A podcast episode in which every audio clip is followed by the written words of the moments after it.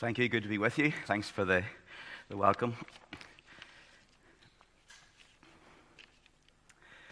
Tonight, um, we're looking at this. This is a huge topic. Um, we're going to be covering a fair bit of ground tonight, um, fairly quickly. And I mean, talking about anxiety, depression, and suicide. And as we look at this, I'm very much aware that these things affect all of us at, at some point in some way in, in, our lives. And so, I mean, just to sort of emphasize what, what Steve has said, if you're touched by this in any way, please come and, and, speak to me afterwards. Um, if, if you're find you get emotional during some, sometimes we can be triggered by some of these things at times. Um, if, if, there's, if tears do come, that's okay. Don't worry about it um, it's okay. Just stay where you are and then and have a chat with me or somebody else afterwards. Um, please don't just leave with, with a lot of thoughts going round around your head. Um, you know, I, I would, really would um, love to spend a bit of time with you and just chat um, things through um, with you. Steve said, my, um, to explain a wee bit about who I am, um, Steve's a wee bit already. I'm, I'm, I'm, a, I'm a pastor, I suppose. Um, first and foremost, though I suppose if we go back a bit further, I'm, I'm probably before that I'm a farmer. Um, that's my, my background. Um, I started off farming, and then um, in the year 2000 went to, to, the Baptist College and the pastor in, in and, and Craigavon. Um, also, I'm, I'm, a registered um, BACP counsellor as well. I've done quite a bit of counselling training and see a lot of people with, with for counselling um, and have done over the past six, seven years or so. Um, some areas of, of anxiety, depression, and suicide and, self harm as well. And on top of that, too, I also speak to you as a, as a bereaved father as well. Um, I, I, lost my son Matthew um, 28th of February 2013. Um, he died by, by, suicide. And so am coming from all, all of those areas into this.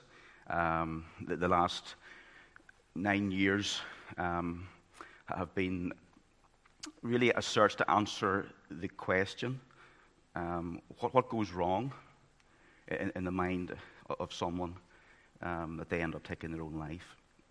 Um, I haven't got all the answers, but I, I, have some answers. Um, I can't answer every question, but certainly I, I, I, hopefully I can help you think through some of this, this tonight. Um, so, what we're going to do tonight, we're going to, to look at things from a, a very sort of um, biblical perspective, from a, a, practical perspective, and then um, alongside that, from a psych- psychology perspective as well. We're going to try and somehow muddle all of this together. Um, we'll, see, we'll, see, how we go, we'll see how, where we end up uh, when we're all finished. Um, um, but I, I do want, to, to, encourage you that, that there, there is hope um, if you're struggling, there is hope. Um, anxiety, depression, thoughts of suicide, they, they, they don't stay forever. They, they, they come and, and get the right help and the right support, and they, they, they, they, they go again. People do recover, people do get better um, from, from this.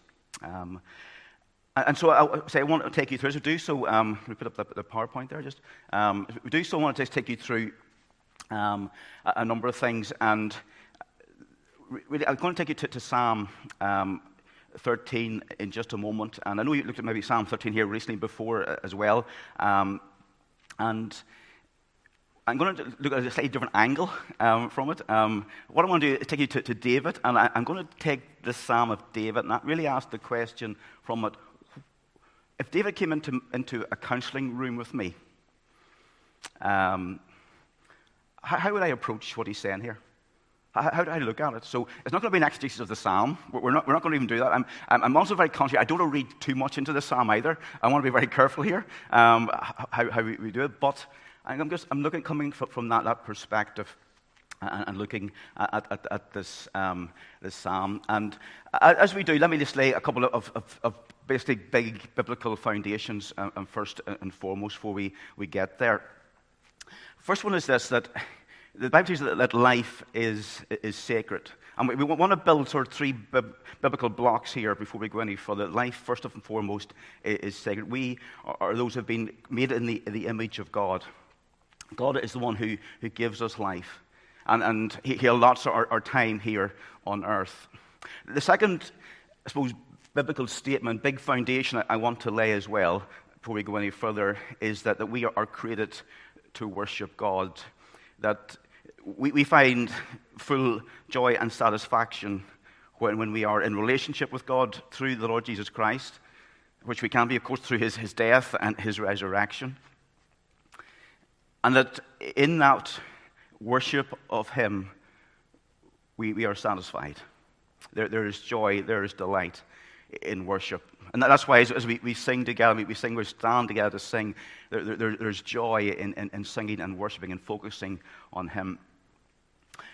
The third biblical foundation that, again, I want to lay before we go any further is that, that you and I are, are loved by God. And if you want to, know the, the extent of, of that love that God has for you, just look to the cross. Look, look to the cross and, and, and see God who sends his son, who puts his son on the cross in, in the place of, of, sinful men and women like, like you and like me. He dies in our place that we might be forgiven, that we might have, have eternal life, that we might have a home with him. He, we're loved by God more than we can ever comprehend. We're going to come back to that a little um, later on um, tonight. And yet, in saying that, we, we do live in a broken world. And so, what, what so often happens is that, well, often there, there, there's this loss of fear about God and about death that, takes place that distorts our, our, view of things because we, we are born in sin. Along with that, then, there's also often a loss of, of meaning in, in life. Um, and so instead of worshiping God, we, we, we, lose our focus, we lose our meaning. If our eyes aren't on Him, and they're often, and we, we look for um, meaning in other places, in other ways, and we discover that there, there's no meaning in any, any other place. And alongside that, so often what happens is that we can feel unlovable. And so, anybody struggling with, with depression, with thoughts of suicide, you have these statements that that they say, no, nobody could possibly love me. If you really knew what I was like, you, you wouldn't love me. Or, or, you know, they'll say to friends and family, you know, um, you only love me because you have to. You couldn't really possibly love me. Those kind of big, big, big statements. And, and so we, we live in, in, in this, this real world. And it's into, into that situation that, that we, we want to to focus. And can I say to you that, that over, the, over the, the, generations, nothing has changed. You, you, go back through Scripture, you, you find men and, and women saying similar things. I mean, go back to, to, to Elijah. Elijah has just seen a, a great success in the prophets of Baal, um, as God has given a great victory there in Mount Carmel. And the, the, following chapter, chapter 19, after that happens, you find him alone in a cave, and he's saying to God, I can't go on. I'm the only one left. There's nobody else around. Everything is hopeless. Now, as I, as I say that, I actually don't think at that time Elijah was depressed. Certainly, there's a touch of that going on there. I think what you see there in this case is, is burnout. Can't be sure, but I think that's what's happening there. And I think that there's, there's, there's burnout that, that looks um, very, very much um, like um, depression. Go to Jeremiah. Jeremiah wrestled and, and struggled with, with, um, with, with, God, and all my head were, um, uh, uh, um, were, were, water, and my eyes a fountain of tears. And he, he, he, he weeps before God, just the, the struggles that, that he's facing. Again, I think that the weight of ministry there that, that, he's really struggling with, and just the pressure of, of, of the circumstances. And then, then we, we, come to some of the Psalms. We've read Psalm 13 uh, already. And I mean, um, Psalm, we have here, I mean, I am weary with my mornings every night. I flood my bed with tears. I drench my couch with weeping. My eyes waste away because of grief. It grows weak. because of all, all my foes. Um, and you, you, have the psalm. The psalms just are so honest, aren't they? They, they, they express their, their emotions and their, their feelings, and, um, and you get a picture of, of someone who's, who's crying night and day. This, this picture of somebody who's, who's suffering with, with depression. Um, when we come to, to, to anxiety, um, you needn't look no further than, than Jesus. Jesus in the Garden of Gethsemane, he's sweating great drops of blood. And he, he, him who is perfect is struggling with, with, with anxiety. And I'm going to touch on this just a, a little later on. And then you have, have Job. And I mean, Job is um, going through such hardship and heartache, and my, my soul is poured out um, within me. Days of affliction have taken hold of me. Um, down to, um, or back to chapter 7, verse 14 to 16. Um, you scare me with dreams and terrify me with visions so that I would choose strangling and death rather than my bones. I loathe my life. I would not live forever. Leave me alone, for my days are a breath. Now, th- those are dark, dark words by any standard. And I'm, I'm not necessarily saying that, that Job is, is, suicidal here, but put it like this if somebody came and talked to me and told me that, I'd be asking a lot of questions. Where are you at? What, what are your thoughts? And so you, you have, have, have these, these, these, statements throughout out Scripture. What, what we struggle with, with anxiety, depression, and thoughts of suicide, are, are, are not new. You get little glimpses of them in, in the honesty that we, we have in, in, in Scripture. And I, I, want to sort of you to, to, to grasp that um, before we go any further. And then Steve has read um, Psalm um, 13 for us.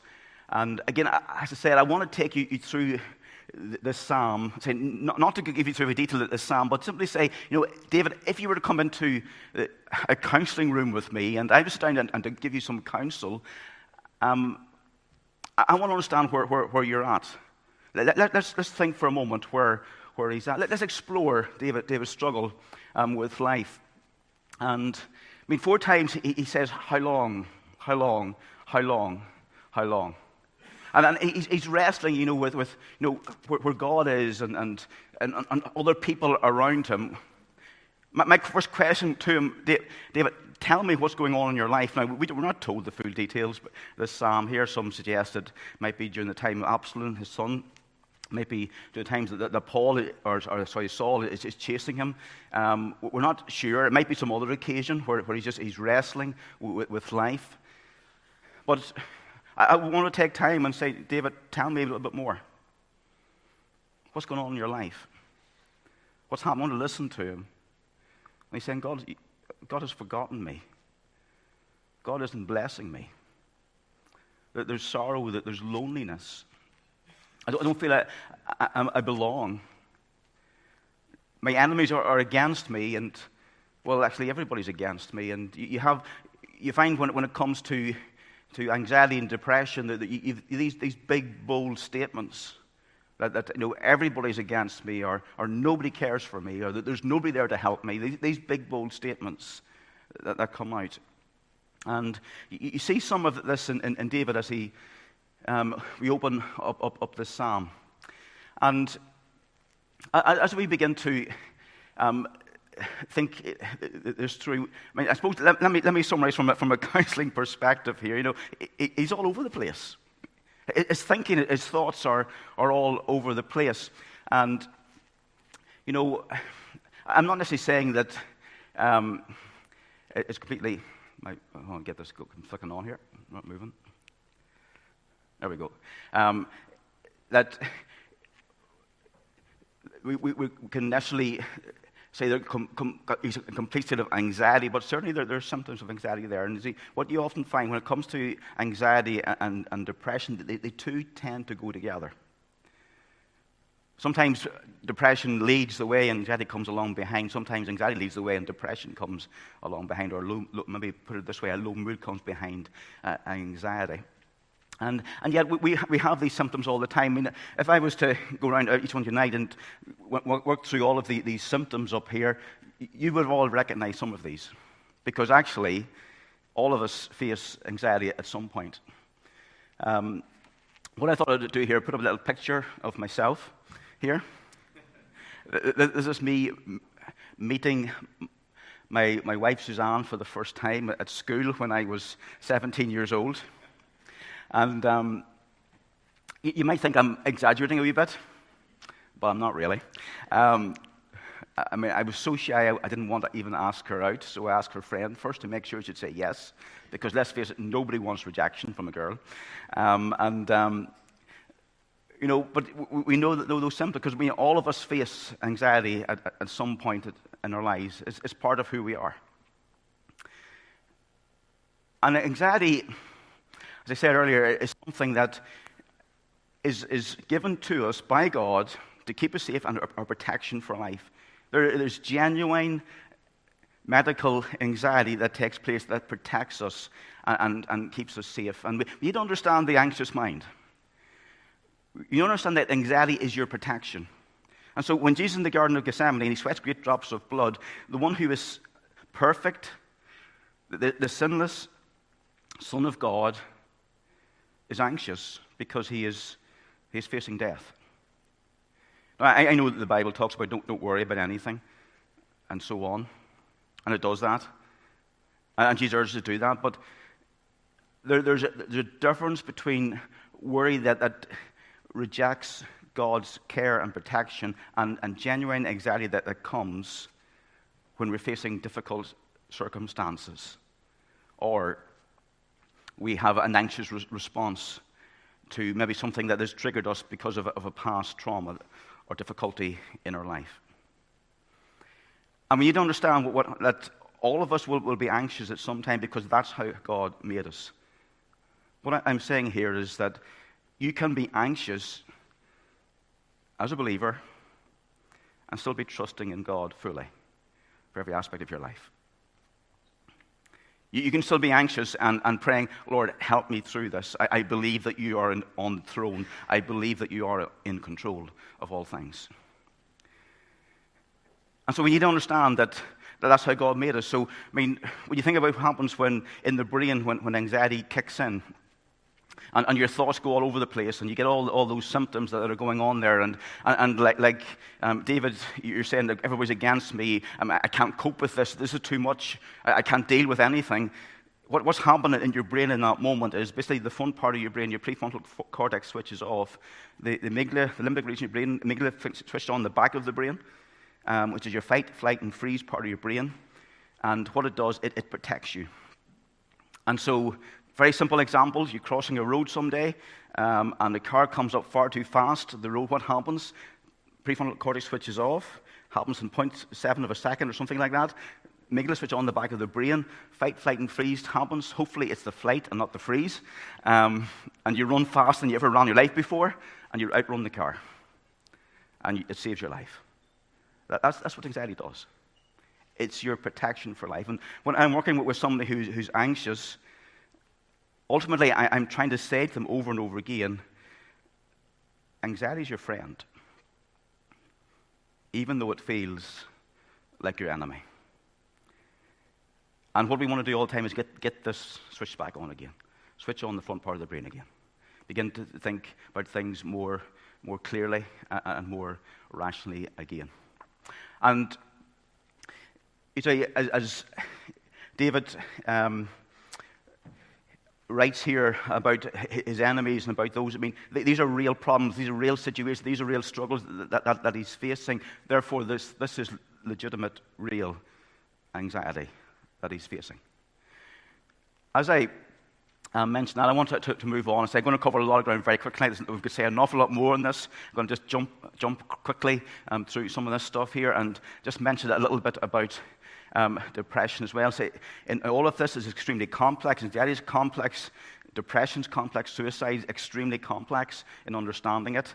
Um, I mean, three ma- major um, or, or types of depression. You major depression, bipolar, postnatal depression, and situational depression. Um, if, if, I was reading this, this, psalm as a counselor or, or, listening to David as a, as a counselor, and David's telling me all this, I'm thinking, okay, there's, there's a situation in your life, David, that you're really struggling with. This is probably situational depression potentially. Let, us let, talk, let, us talk it through. Let, us see if we, we, can engage. Let's see if we can, can work through it. But I say it, it's probably even more complicated um, than that. Um, and what you find is that, that at some point, many of us will struggle with, with depression for a time. As I said at the very start, depression comes, right help, right support, it, it can go again as well. There is recovery. There is hope. That, that's the message that I, I want you to hear tonight that there is recovery and there is hope in, in all of this. I say it affects one in, in four people. We, with this idea in our head sometimes that when it comes to, to depression, that you know, it's the little quiet person who doesn't want to talk to anybody and sitting in the corner of the room and they're, they're, they're ignoring everybody and they're just there by themselves. They're the one that, that, that's struggling with depression. You know, very often that is not the case. It might be, but very often it's not. They just like their own company sometimes. Sometimes um, people can be introverted and just, just enjoy being by themselves. It's perfectly fine. I say I quite like introverts, to be honest. Um, but it's actually sometimes the person who's the, the, the, the, the noisy one, the one who talks all the time, the one who laughs all the time, the one who jokes all the time, the, the one who's you know, right in the center of the party. Very often they're the one who struggles with, with depression, and they're, they're covering it up. What I, have described there, or who I've described there, actually is my, my son Matthew, who, who we lost nine years ago. He was the most bubbly, jokey, fun person you'd ever meet. You, you would not, you know, he, he would talk to, if he came in here, he would talk to all of you and chat to all of you and have you all laughing. That was him. He, he was such, such a bubbly personality. The last person you'd ever expect would be struggling with anything. I only say we, we, we lost him twice. We lost him to depression, first of all, and then, then we lost him to suicide. And so when I, I, I, I counsel people now, and I, I'm always very aware of the person who comes in to see me and they've got a big smile on their face and they're, and they're chatty and they're jokey. I'm more concerned about them than about the person who comes in very, very quiet. Anyone can be affected by depression now, what, what I should say before I go any further, that just because somebody has depression doesn't mean that they will ever become suicidal. Those are two separate issues altogether. Don't, don't assume because there's, there's depression that there will be thoughts of suicide. Those are two completely separate issues um, altogether. People have depression for years and uh, for a couple of years and, and, and, and never have any thoughts of suicide ever. But say that this is very com- um, complex. Um, there, there, are many factors here that can, can feed into this. Um, it can be sometimes um, physical pain can have a big impact here, spiritual struggles, environmental factors, just circumstances of life, hurt, brokenness, and, and so on. But in, in, all of these, some people can, can cope with all of that. I, have met people who've had such difficulties and struggles in, in their life, and they've never had depression. The, the mood has never gone down. They've ups and down days, but the mood's never gone down. So there's something else going on there as well. And obviously, there's, there's a medical aspect to this as well, um, and a biochemical aspect to this as well. Um, so the serotonin levels are, are low, the mood um, can be low because of that. And sometimes, because of that, sometimes some of us need um, antidepressants to help with that. I, have counseled people over the years, and um, no amount of talking therapy will, will ever help because um, there's a biochemical issue um, going on there um, as well. It needs to be dealt with and it needs some help with uh, as well.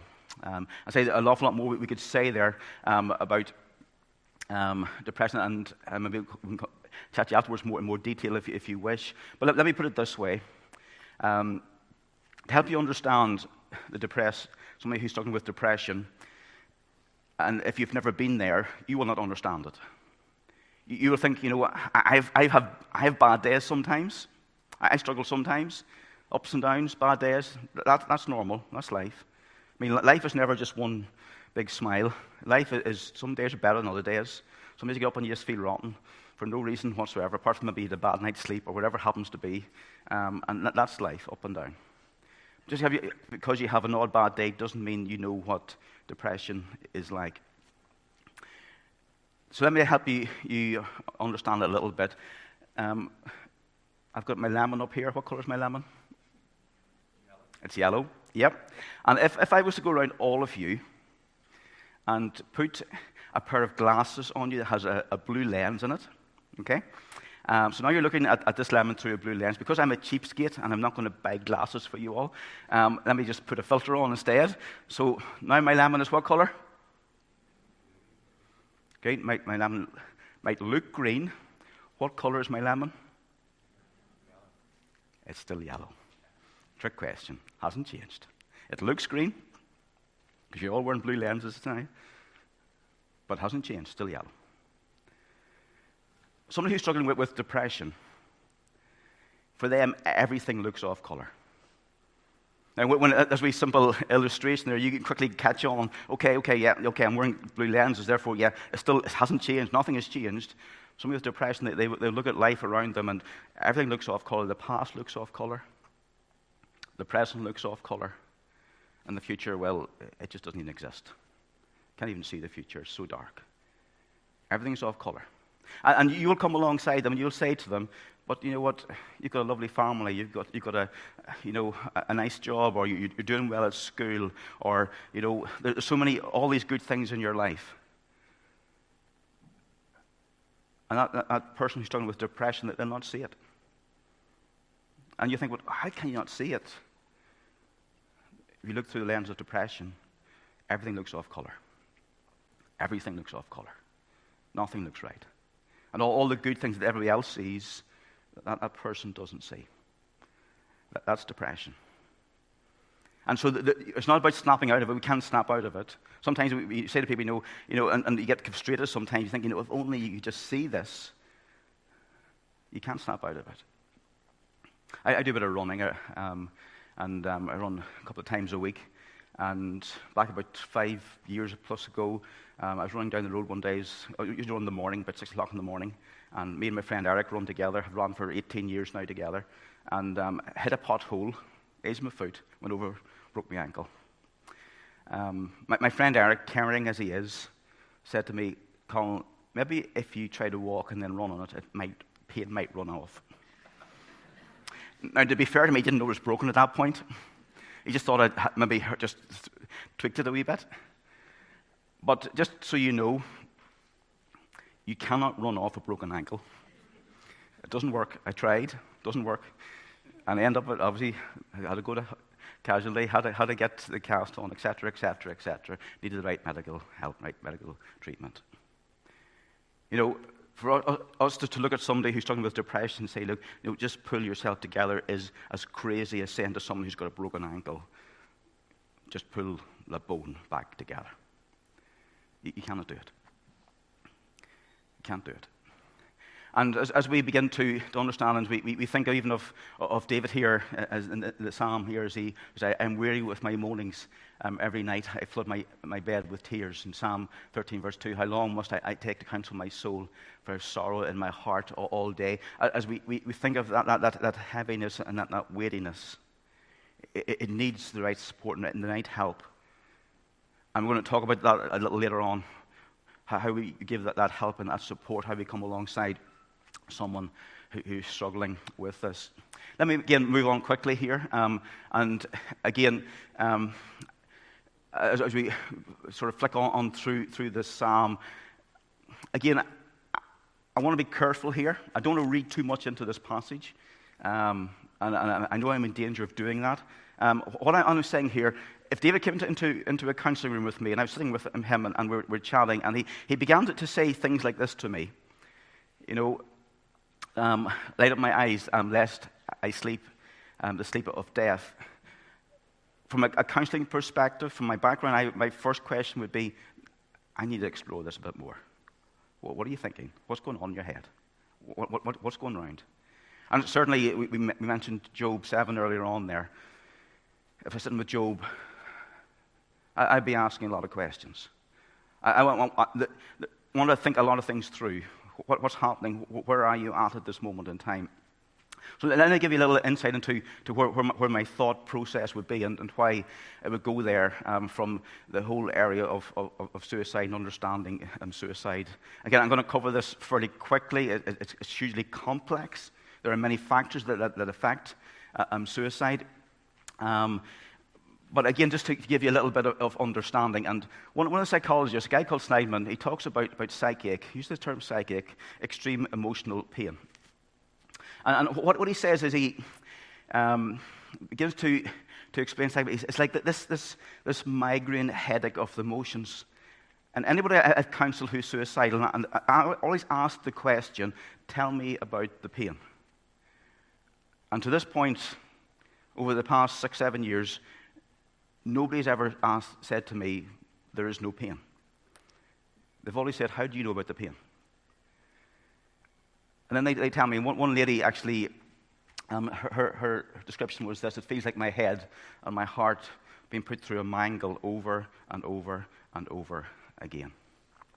Just that, that, that ongoing, on, ongoing pain goes um, on and on.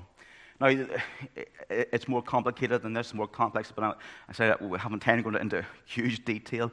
But um, again, to quote Shneidman, and um, he says, no psychache, no, no, no suicide, no emotional pain, um, no um, suicide. And so, what, what he, he, talks about, he talks about three factors that, that, that lead to somebody struggling with, with thoughts of, of suicide. And one is psychache, that extreme emotional pain. The other is, is that, that, pressure, that um, just that, that, that, narrowing of, of, the view, that constricting of the view, so there only is one way out, there only was one road to go. And then that, that um, being perturbed, that, that um, just agitation, um, ambivalence, that, that life and death battle that's going on in, in the mind um, all the time. And just the, the weight of that, the pain of that, um, just begins to, to, to, weigh so, so, heavy on, on the person. Um, another psychology Joiner, and he, he, he, talks about three things that lead to, to suicide. Um, one is that perceived lack of belonging, perceived burdensomeness, um, uh, uh, two main factors. And so you, you, talk to somebody who's suicidal, the, the, the, word perceived there is really important because they, actually do belong. There are people around them who care for them. The problem is that at the moment they, they don't see it. There's this, this, narrowing of the views. Um, what, what, happens if you begin going back to the head? What happens in the head in, in that moment? I say I've spent a lot of time asking these questions, trying to make sense of it, um, for, to understand um, my, my, own son um, and um, the loss of him. And what happens is that, again, what we, we talked about earlier on, the, the when, when the emotional pain get, gets so high, the, the, the, prefrontal cortex switches off, amygdala switch on the back of the brain, which is normal for, for anxiety. But when the, the, that emotional pain is there, um, and all those thoughts are going around, what happens is that there's a part of the front part of the brain that switches on. There's the planning part of the brain. If it switches on by itself, it's a very, very dangerous place to be. And the rational part of the brain is switched off. And so you, you talk to someone who, who's struggling with, with, thoughts of suicide, and really hard to, to engage with them, really hard to get through to them, really hard to help them understand. The rational part of the brain is switched off. So, sometimes, too, they don't even remember. Um, dissociation very often is connected with it as well. And so they dissociate. And so, I mean, I, have I've counseled people who have attempted, and afterwards, they, if we spoke afterwards, they have no memory of what they did. Literally, no memory of what they did. The brain has to be like shut down. The dangerous place to be. Joiner talks about that thought of belongingness, that perceived burdensomeness, but he says that those two things by themselves, somebody will be okay. But he says if there's a loss of a fear of death, then it's an extremely dangerous place to be. Extremely dangerous place to be. And very often that fear of death can, can hold some people, many, most people back from it.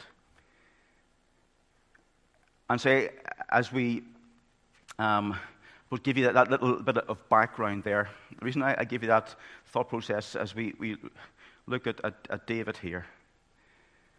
What am, what am, I going to say to somebody who's, who's struggling with, with thoughts of suicide? What about, I, I'm, I'm just aware that they're talking a lot about death and, and so on. Well, I, I'm going to be asking questions about emotional pain. I'm going to ask them, you know, where are you in a scale of 1 to 10? What are your thoughts? Not being no thoughts of 10 being high thoughts suicide. Tell me where you are. If they say I, am a 9 or a 10, I'm going to say, well, tell me, have you got a plan in place? because I, I, need to know, because I want, I want to help you. I want, I want to, to keep, keep you safe. And what, what we're, saying there all the time to them is that, you know, we simply want to keep you, you safe. You know, when it, when it comes to, to, to thoughts of, say, that there's that ambivalence that takes place, this life and death battle that takes place. And so all the time we're saying, look, there's, there's a third option. You, you're questioning, should I live? Should I die? Should I live? Should I die? To know there's a third option. Stay safe for now. Can you stay safe for now? That's what we want to bring you to. to stay safe for now. We, we cannot counsel anyone um, who's suicidal. We can't keep them safe. We want to help reduce the pain, emotional pain. We want to help put, put around. We want to keep, keep them as safe as we possibly can. We want to pass them on to, to a GP, to A&E, to whoever, somebody who can care for them, somebody who can support them. Um, we need to know our, our limitations here. Um, and so, we, in, in under, understanding that, uh, our, the, the, goal here is that we, we make sure um, that, that we, we, help to, to reduce some of, of the thoughts around that um, that, emotional, that emotional pain um, that they're feeling. We're, we're, pulling two things apart death and pain. Trying to keep, keep those two things separate. Remember the, that narrowing of the view that only one way out. Actually, you know what? There's, there is hope. There, there is other ways to reduce the pain apart um, from death. Now, as I, I fly through that really, really quickly, um, I, I, I, could spend an hour on, on, anxiety, an hour on um, depression, an hour on, um, on, on, suicide, and another hour on self harm. Um, and so I've just touched the, the surface that to give you a little bit of, of, of, a picture there. And what I want to do is reassure that there is hope here, that there, there's help if you're struggling. Um, as we, have touched on um, already, not everything is a spiritual problem. Not everything's a spiritual problem. There, there, there, are emotional struggles that, that, we face in life. Um, and we, we need to recognize that. Now, everything is interlinked. So that you get the physical, the, the mental, the, the emotional, and, and, the spiritual. Everything is interlinked. If one is off, all is off. You know, so give you a quick example. You wake up tomorrow morning, you've got a toothache. Um, what happens is you've got a physical pain in your, in your mouth. And so you're going to be grumpy, so your emotions are down. You're going to be feeling a bit off, off color. Your, your thinking is going to be, oh no, I've got to the dentist. I hate the dentist. So that's going to annoy you as well. And then you're going to go, I can't be bothered praying. Yeah, can't be bothered reading my Bible. You know, and, and everything looks off. Everything is off. But it's not a spiritual problem. It's a physical problem. It's a pain, that, that toothache that, that you're having. We also understand that we, we live in a broken world. And because we, we live in a broken world, uh, we, we, struggle with, with, with, with, sin. And, and one of the big factors that sometimes that we, we don't give credit to is the whole area of, of guilt, that the huge guilt problem. We, we, we wrestle with guilt a lot. A lot of people wrestle with guilt. I spend a lot of time talking to people about, about, about, about guilt. And I, I, counsel people who are Christians and people, people who are not Christians. And I will talk about forgiveness to, to both. Doesn't matter who. Because the only remedy for guilt is forgiveness. And we, we, need, we need, to talk about, about forgiveness, what forgiveness is, and, and how um, ultimately, from a Christian perspective, how God is the one who forgives us. And all of this, it, it makes us look to, towards eternity to, to, to understand things of this world, this broken world. We, we need a Savior. We need a Redeemer. We need, need someone who's able to, to take the brokenness and to, to bring healing into each of our lives. And so, as we, we understand that and uh, perspective, let me mention just a number of things very, very practically what, what it means um, to, to recover um, anxiety, depression, suicide. And again, it's an awful lot more complicated than this and complex than this. I'm, I'm doing a, a, generalized thing for, for all of those things.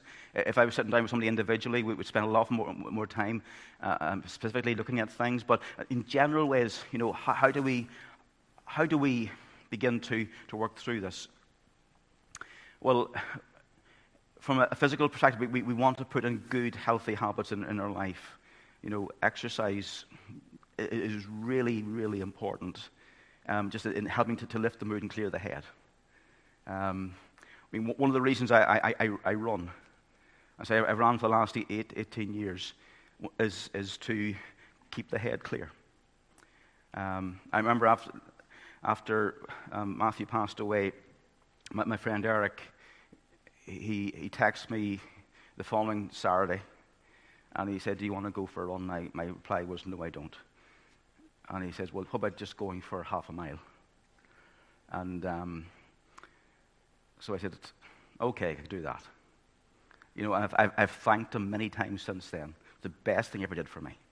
Get, get me out moving again. Get me out exercising again.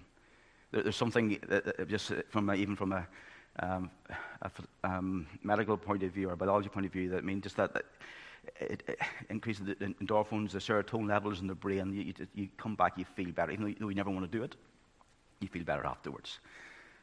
That, that regular exercise, that regular diet, that, that, that sleep, um, that, that, routine, um, just, just there's really practical things just in, in caring for ourselves, and there's the other practical things I, I could share with you um, if you want afterwards that, that can be really, really helpful um, in that. Um, from an emotional point of view, I mean, sometimes we do need to visit our GP. Um, sometimes we, we do need a, a psychiatrist, psychologist to help us. Uh, sometimes we do need some um, antidepressants. Not everybody does. Some people do, some people don't. Depends. Um, you get the right help, right support. What, what I always say from an emotional perspective, if, if, you go to somebody for help, for counsel, um, for, for, for any of those things, if the first person you go to doesn't help you, don't give up. Find somebody else. It's not, not your fault or their fault that you don't sometimes click with somebody. It very often happens, you just don't click. It just doesn't, sometimes you don't relate to them. Or, they, or you, they, they, you feel like they don't understand me. Find somebody else. That there will be somebody who, who will connect with you, talk, and, and keep um, on, on, talking. From a, uh, a mental point of view, I mean, challenge your thoughts. Some, some of my, my, my, training has been in, in, in cognitive behavior therapy, CBT. Um, the whole premise behind CBT is that just because you think something doesn't make it true. You know, we, we think thoughts all the time that are not necessarily true. We always, always want to move from a, a negative thought to a, a factual thought. I never tell anybody to think positively. Always think factually. And one of the reasons I quite, like CBT is because actually some of the, the facts, some of the truth that we can put in here is biblical truth as well. We, we can put in, in, biblical truth. You know, somebody said, you know, I, you know, nobody loves me. I, I, I'm worthless. Well, actually, you know what? You're loved by God. For, for God so love the world, He gave His Son for you. And so you, you want to begin to just challenge those thoughts with, with, with facts, with, with truth. Um, you want to begin to, to, to, speak to yourself, to preach um, to yourself. Um, one of the things that, I, I, I've gone back again to after, after we lost Matthew, I remember sitting in our front steps and the whole world had, as you imagine, had just fallen apart. Everything was just absolute mess. It was about a week, two weeks after, and just sitting there thinking, I mean, you know, where, where's God in this? I mean, like, like, like, like David here, you know, how long, oh Lord? I mean, what, what's going on here? I, I, you know, just kept getting my head around it. And there are two thoughts in my head. One thought that there's, there's, there's no God at all. Life's one big joke. I was never angry with God, but I'd gone beyond that. Just life's one big joke. There is no God. And yet at the same time, the other thought in my head was, God, if you're there, I need you more than I've ever needed you in my life. And I was just bouncing back between those two thoughts. And, and, and I remember at, at that time, I, I, mean, I was saved as a 10 year old. Um, lovely Christian parents taught me the, the, gospel as a young child.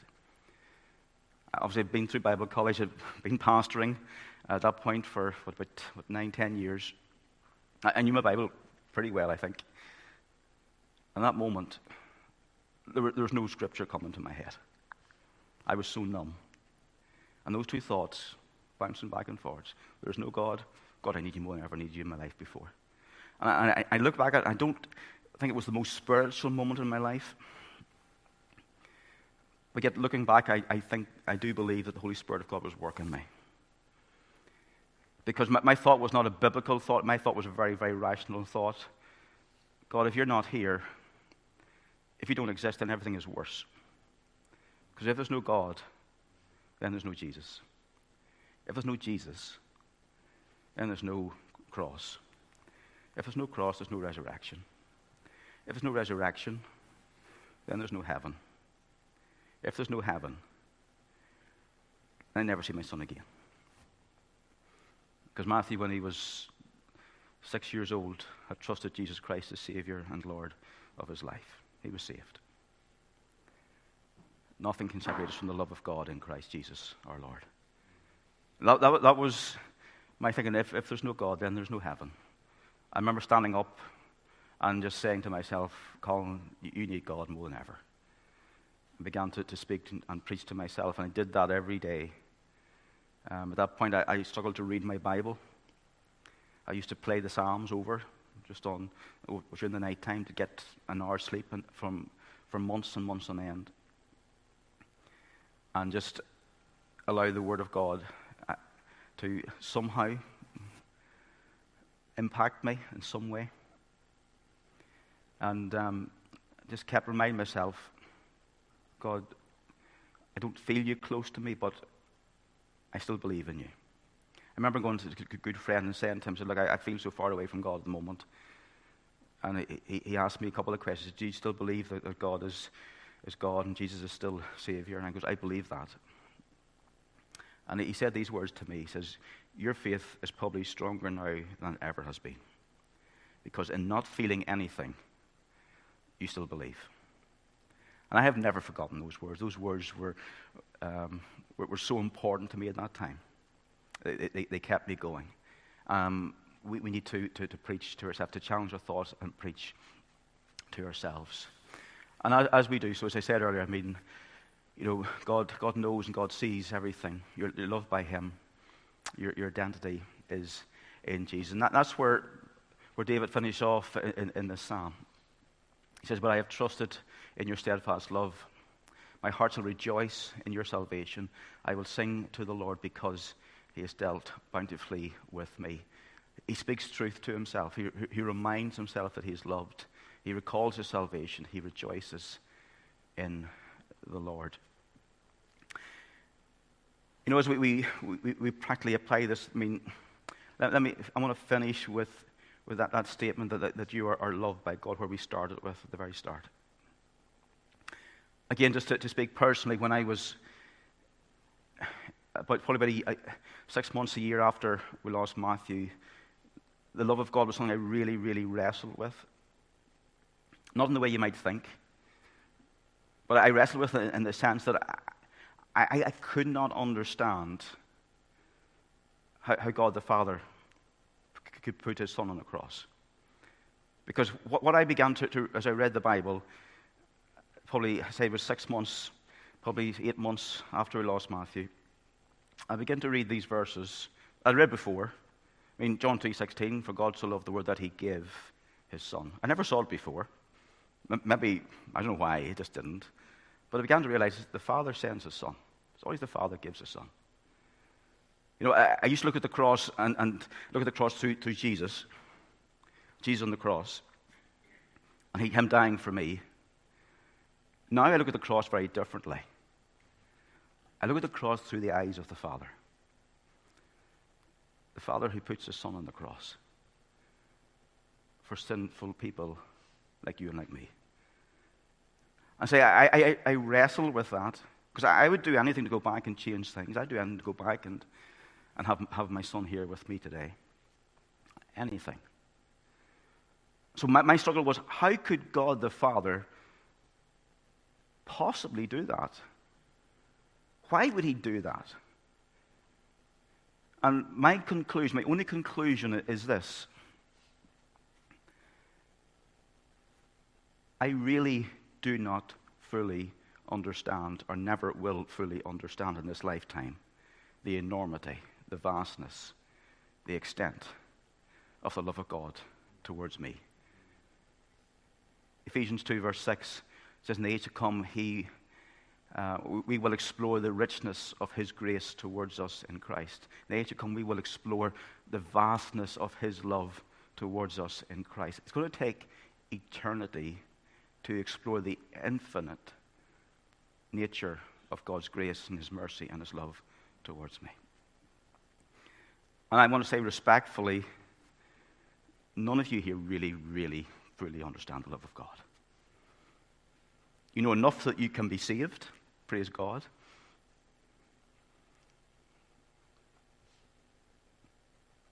But if you take all the love of all the fathers in all the world, of all generations, and put them all together, it would be like a drop compared to the ocean, the vastness of God's love towards us. Such is the love of God. We, we are loved. And that's where David ultimately rests. And I say to you that that's where, where I ultimately rest. The gospel, salvation, the love of God towards me in Christ Jesus is absolutely everything. Because there are some things in this lifetime that don't make sense without eternity. In this broken world, we need a Savior who brings hope and who brings healing into our lives. And my challenge to you, if you don't know Christ, is to trust Him as a Savior and Lord of your life. If you know Him, to, to rejoice in Him tonight. And if, if, you're wrestling with some of, some of these issues that we, we've touched on, say we, we've barely touched on tonight, can I say, please, please come and talk to me about them as well afterwards. I, I, don't, I don't, want to oversimplify them, they're, they're, they're, they're complex. There, are times that, that, we, that we will wrestle, we will, David, we, we, will, we'll question God, and it's, it's okay to do that. And I, I want to encourage you as you, you, you prayerfully work these through in, in your life that you get the right help, the right support from a practical sense, but also the right help and support from a great Savior in the Lord Jesus Christ. Amen.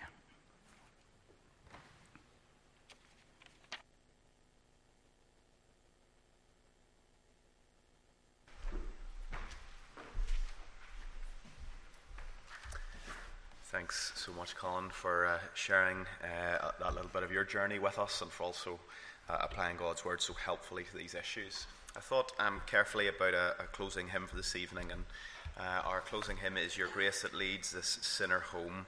Uh, it's, it's a lovely hymn that is honest and that speaks of the grace that is there for us in the Lord to comfort us in everything we go through. So let's stand together and prayerfully sing this as the musicians lead us.